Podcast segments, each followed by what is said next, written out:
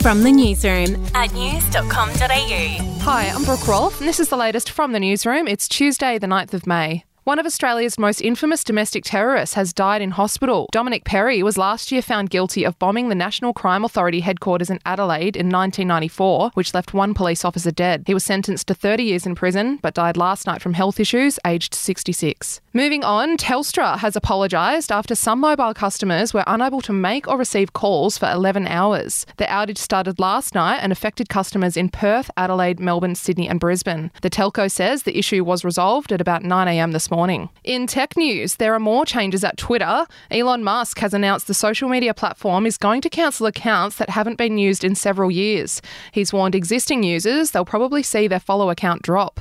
To sport, a therapist in the US has pleaded guilty to supplying performance enhancing drugs to Olympic athletes. One of those he supplied drugs to was Nigerian sprinter Blessing Okagbare, who tested positive at the Tokyo Olympics. The therapist from Texas is now facing up to 10 years in prison. We'll be back in a moment.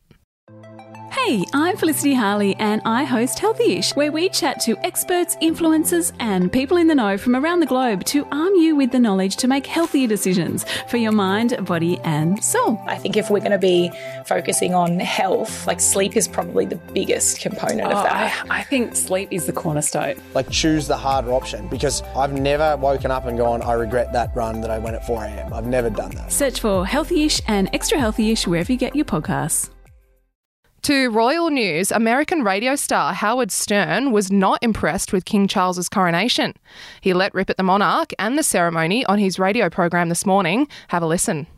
England's oh. got to get a grip on themselves. I understand maybe it brings in tourism, but Jesus H. Christ. First of all, Prince Charles is a that's number one. and people are acting like the whole ceremony, they're acting like that guy went to war or something and then beat up all the Did other people. Did something great besides yeah. born. Yeah. Yeah. But, you know, they're like, uh, we swear our allegiance to you and you are a great warrior. I mean, the whole thing is nuts. And finally, social media sensation Hasbulla has been arrested and charged in Dagestan. He and his friends were taken into custody after performing donuts in their cars and blocking traffic. The 20 year old has since apologised and assured fans he wasn't driving at the time. That's the latest from the newsroom. We'll be back with another update soon. Your update from news.com.au.